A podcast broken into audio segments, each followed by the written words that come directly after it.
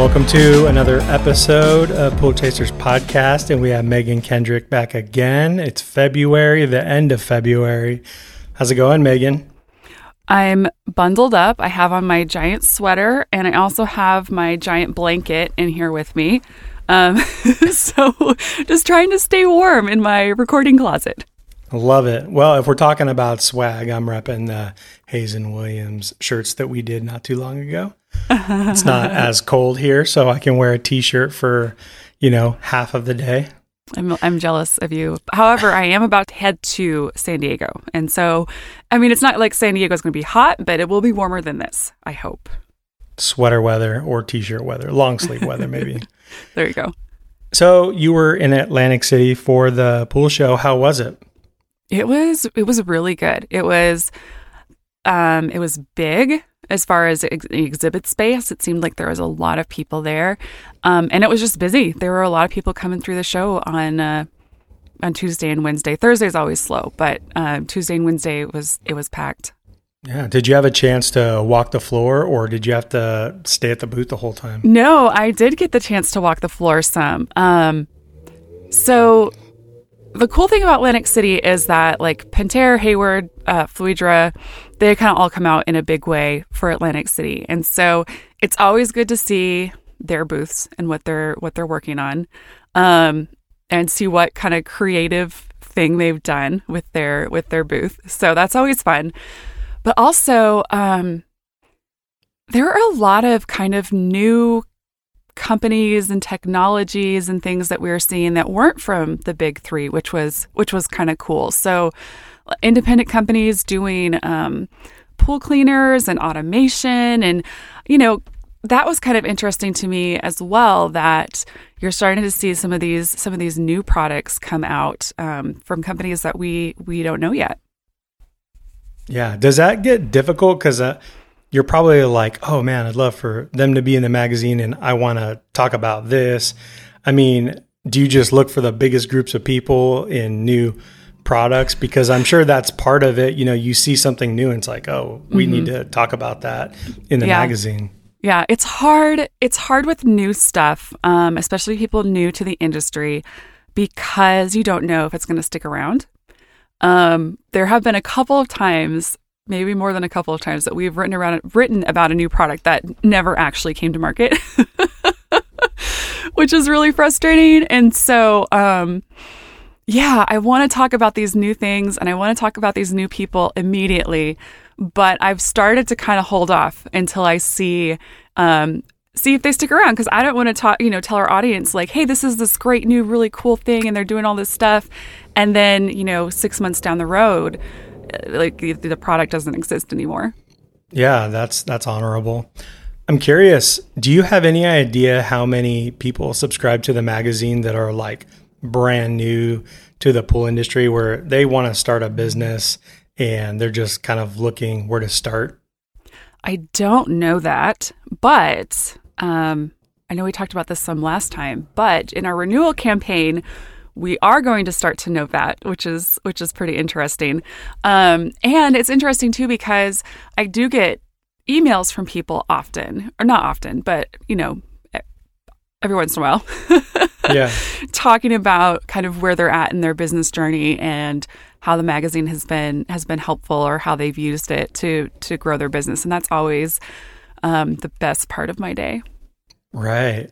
So anything noteworthy, anything, you know, what was your favorite thing to look at at the show or one of the best? Oh man, that's hard.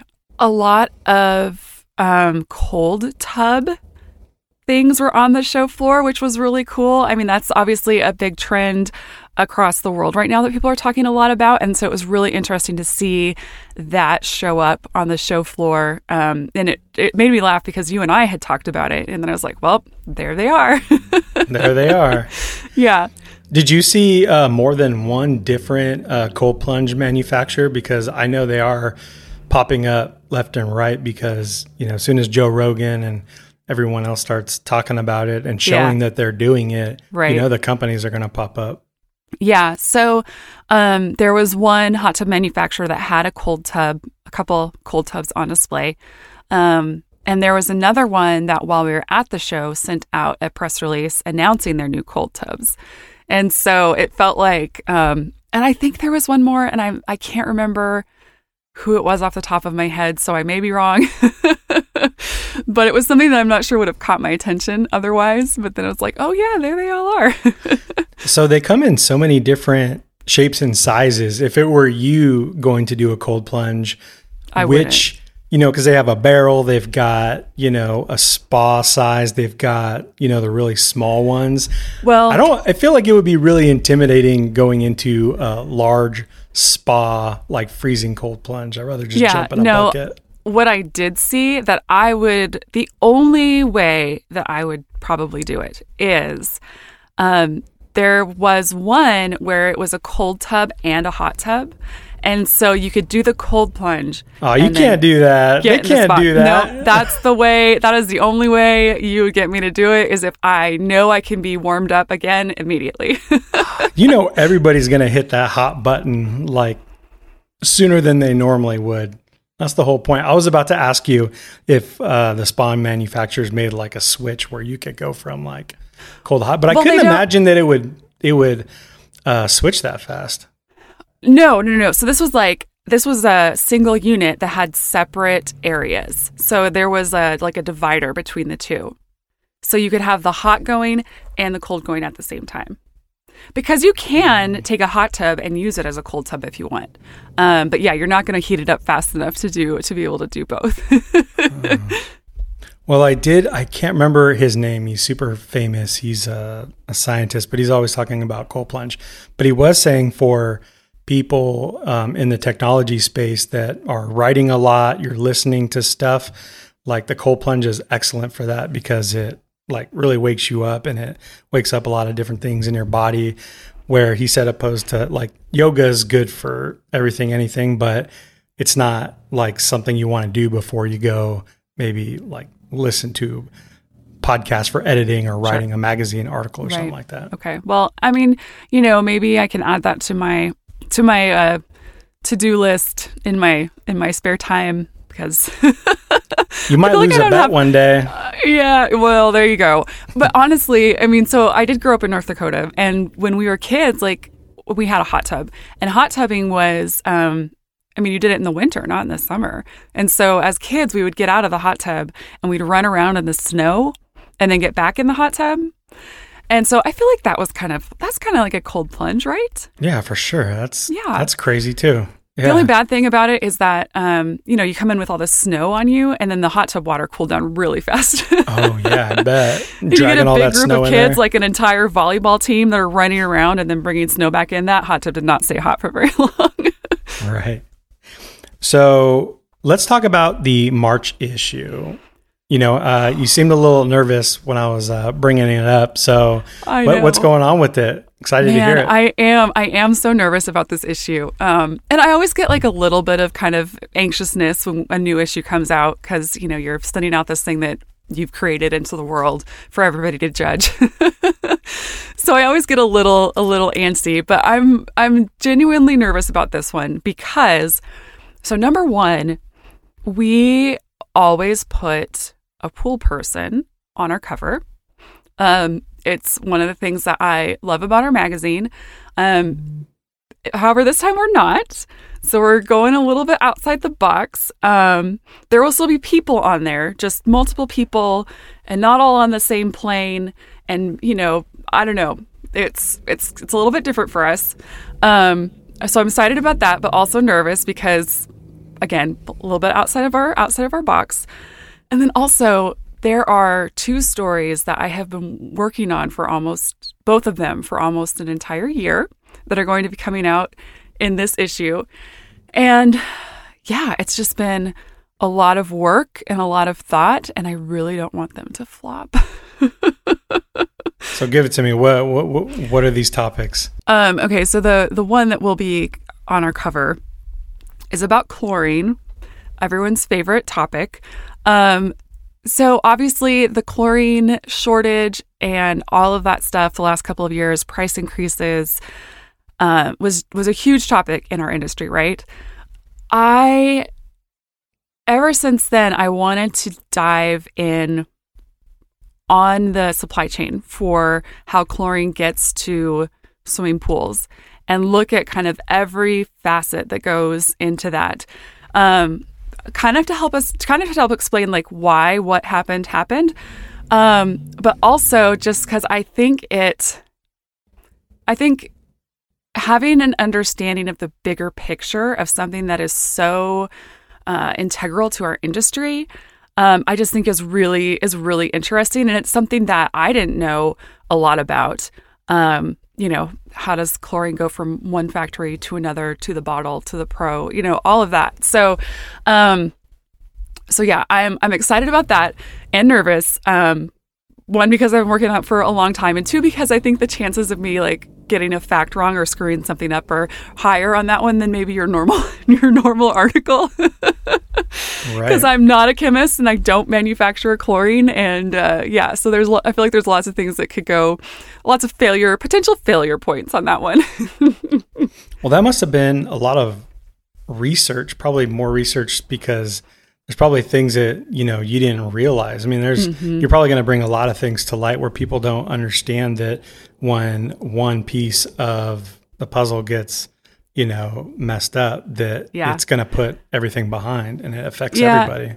And I will say the other thing that makes it difficult too is that um, the chemical companies are not always the most transparent, and I don't mean that in like a negative way, but just that industry is really insular. Um, people who make pool products are probably also making products for a bunch of different industries. And so um, they are not super excited about sharing really specific information like that.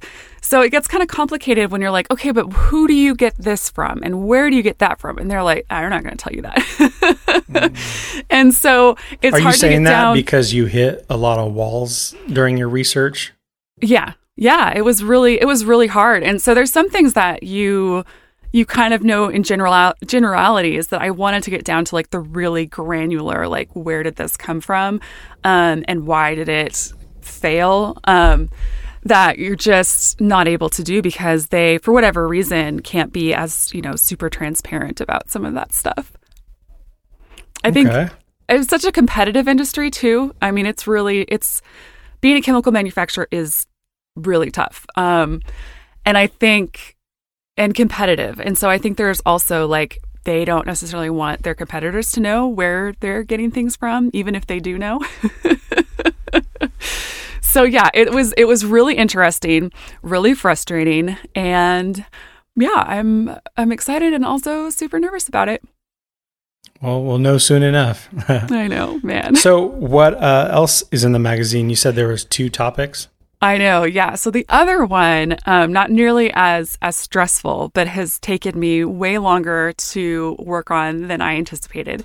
Um, so last May, I went to Florida and spent a day with National Pool Partners. Um, just an entire day with their team, seeing kind of how they did things, and um, just had a lot of conversations about uh, their philosophy and how they're putting their company together and all of that. And so, um, I definitely underestimated how much time it would take me to go through, uh, like hours and hours and hours of information to distill into one article. Um, I'm not fully finished with it yet, and it's already over 3,000 words, which normally our feature length articles are like 1,500. so we're definitely going, um, there's a lot. I'm going to have to, um, I think it was Fitzgerald who said, kill your darlings um, I'm going to have to probably kill a lot of darlings in this piece for it to actually like be magazine ready. That's the sad part. I know there's always these little tidbits and funny things and you know someone says something that you just think is super insightful and you love it and by the time the final mm-hmm. edition comes out you're like oh, that just didn't fit and I had to cut it and I it's it's it's painful. I think that's you know why we have books, audio books. I like that about I like the difference between magazines and say an audiobook because you can kind of get that whole thought out and it's okay because it's expected. Whereas a magazine, you know, it's supposed to be, you know, cut into a quarter of what that story yeah. is. And that can be a lot of work because sometimes there's a lot to say about, you know, what they're doing. So let me ask you, we'll go back to the chlorine thing, but okay. What what point are you trying to get across with like NPP? And then I'm going to ask you the same thing with the chlorine. Like, is it more of like it's something that interested you and it's a research project? Mm-hmm. And I think they're both uh, great topics, but I'm just kind of curious, like, what yeah. would you like somebody to get out of it? Right. Well, it's it's interesting because that's the other thing about working on articles is that a lot of times you start with one vision in mind for what you're trying to do. And then when you're done with it, you realize it's about something completely different. um, and that's how I feel a little bit about the NPP article is um, it kind of started just as like, hey, let's give an industry, the industry kind of an inside look at a consolidator, you know, um, you know, not kind of trying to present like what does it actually look like to work with them um, you know, show that they're maybe not this like big, scary behemoth trying to take over the entire industry. Um, so I think that was kind of the the start of it. But I think what was really cool about um, hanging out with them was I feel like what the article is becoming has become is a lot more just about running a good service company and how to do it. Um, and so it's just been it's just been really interesting because you know when you sit down with a company that's got that size and scale and operational issues that most service companies don't, um, their solutions. I think can just show you a good way of running any company. And so anyway, that's just it was it kind of started out as one thing and it really has kind of ended up being something I did not anticipate. And so, and that was one of the reasons why I had such a hard time writing it, is because, you know, I had this vision of what it, I wanted it to be. But the more I talked to them and more I learned, I felt like I was actually learning stuff. And I was like, well, I want everyone else to learn this stuff too. yeah. Because I think most business owners and pretty much every business are really naive to what it really takes to run a business. And before you know it, uh, you've grown too large to mm-hmm. you know work in the business, work on the business, and you know create all these processes and figure out you know you're you know trying to find money and you're creating SOPs and you're doing all these different things. Whereas you know I, I think that's what I like best about NPP is you get to keep you know the name of your business. So if you've invested anything into a brand, you know they're pretty much handling the dirty work. You know they might own it, but if you don't suck, you probably stick around.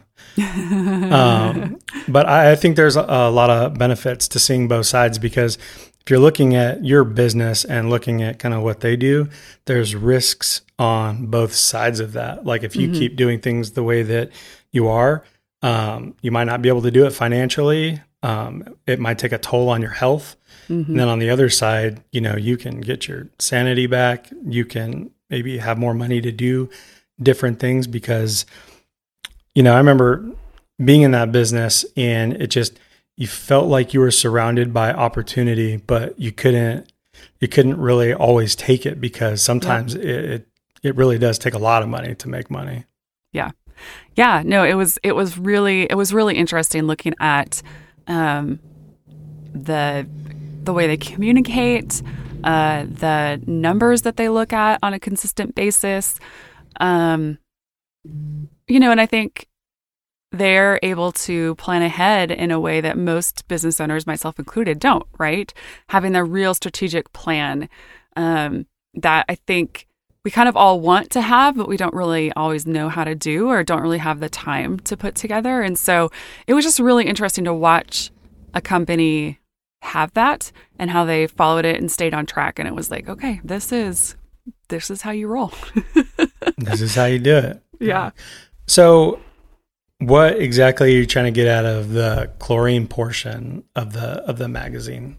Yeah. Well, I think kind of what I said before is that, well, something that I have always felt for myself is I always feel like the more I can learn about the industry, the better I can do my job. Um, and so that's why I, because I don't, I don't service pools. I'm not out working on hot tubs. Like I'm not, I am not in the field selling, fixing, doing those things. And so I always feel it's really important for me to um, go visit manufacturers, to see people working, um, you know, their routes. Like that's the kind of stuff that I feel like is really important for me to do and experience and learn because otherwise, how can I serve the industry? You know, how can I do my job really well if I don't have some of that uh, boots on the ground experience and knowledge, you know? And I kind of think it's the same for it's the same I think it's the same for everybody in the industry, right? Like I think the more you know about your industry, the better job you can do. And so, you know, maybe not everybody is as nerdy as I am about uh, manufacturing and supply chain and seeing how all of those things come together. But I think the more the more you know, the more intelligent you can speak to your customers when issues come up, and also the better that you can prepare when something happens. You know, I mean, none of us were none of us were prepared for what happened with with chlorine. And I'm not saying that we are always going to have all of the information to say, "Oh, hey, look, 6 months down the road there's going to be a price increase or a shortage because of this." But maybe i mean if if we knew more about how that actually worked maybe we could have been more prepared for it um so yeah that's kind of what i'm thinking about for the the chlorine story i just feel like the more you know the better you can be i like that a lot because if you have all those details maybe you'd be able to kind of look at where things are like in the market. If you're watching the news and there's certain things going on with the economy or um, there's just something uh, with the supply chain that would affect, say, a chlorine plant. Right. Maybe you'd be able to kind of like alter your business model to kind of the plan B or whatever it is that you need to do um, so that it's not, you know, so impactful because, right. you know, there's some co- companies that, you know, that's, they depend on chlorine. So if that gets cut out or it's just it's really hard because it's so expensive that it's hard to mm-hmm. charge, mm-hmm. You know, your customers that much more. Um, it can it can be really difficult. So yeah, well, and I think too, like we as an industry, we look at okay, well, Biolab had the fire, that's why there was a chlorine shortage, right? And obviously that played a big part of it, but that wasn't the only thing. There were like three or four or five other things that happened in a really short period of time um, that didn't have to do with Biolab that made uh, that made the shortage worse than it had to be. You know, and it's like these are things like natural disasters and um, government mandates and like all of this stuff kind of happened at once that made this way worse than it would have otherwise been. And so, and that's the thing. I think we just you don't know if you don't know. And so I think it's really interesting to like think about this all together as one thing. Like, you know, yeah, they get the products by rail and there were fires and the railroad was shut down for a week. You know, that kind of stuff makes a huge difference and we don't know that ever. And so that's that's really the the kind of the details that I want to get across to people and help us all better understand as an industry. Yeah, I, love it. Is that the only way um, because of uh, what it is? Um, you can only transport it by train. No, there's different. It just, it really depends. It depends on what it is. It depends on what form it's in. It depends on how far it's coming. So um, sometimes it's tankers, sometimes it's rail. Um, yeah, it just depends. But it's interesting because, like, the building blocks of how you make um, chlorine for pools, there are really only a handful of manufacturers that you can get those sort of building blocks from. And so, you know, when something goes wrong with one of those, which again did happen, it not only impacts the pool industry, but also, I mean, chlorine kind of sanitizes everything that we touch and drink and use in our lives. And so, yeah, it was, it was really, it was really fascinating. That's awesome. Mm-hmm. Well, thank you so much, Megan. Really looking forward to the new magazine coming out here in March. Um, do you have anything else you want to share with the listeners? Uh, no, I just would say, um, you know, if these articles suck, feel free to tell me and say, "Yep, you got this wrong," and um, I'm, I can take it. Uh, that kind of feedback only, again, only makes us better, um, and that's what we're that's what we're always going for, striving for that continuous continuous improvement. I love that. Well, be respectful, uh, give feedback. Don't just say it sucks and not have any uh, feedback on what could be better. But uh, thank you so much, Megan. I appreciate your time. Oh, and I should also say you can pick up Pool Pro at um, SCP and Superior Pool Products for free, but please, please go to poolpromag.com slash subscribe and get an issue sent directly to you. Awesome. Thank you. Thank you. Thank you so much for listening. If you enjoyed the show, please subscribe wherever you get your podcasts and leave us some feedback. We'd love to hear from you. You can find everything discussed in this episode and more in our show notes below or poolchasers2.0.com. This episode was produced by the amazing Kyle Auld. I'm Greg Villafania, and you've been listening to the Pool Chasers Podcast.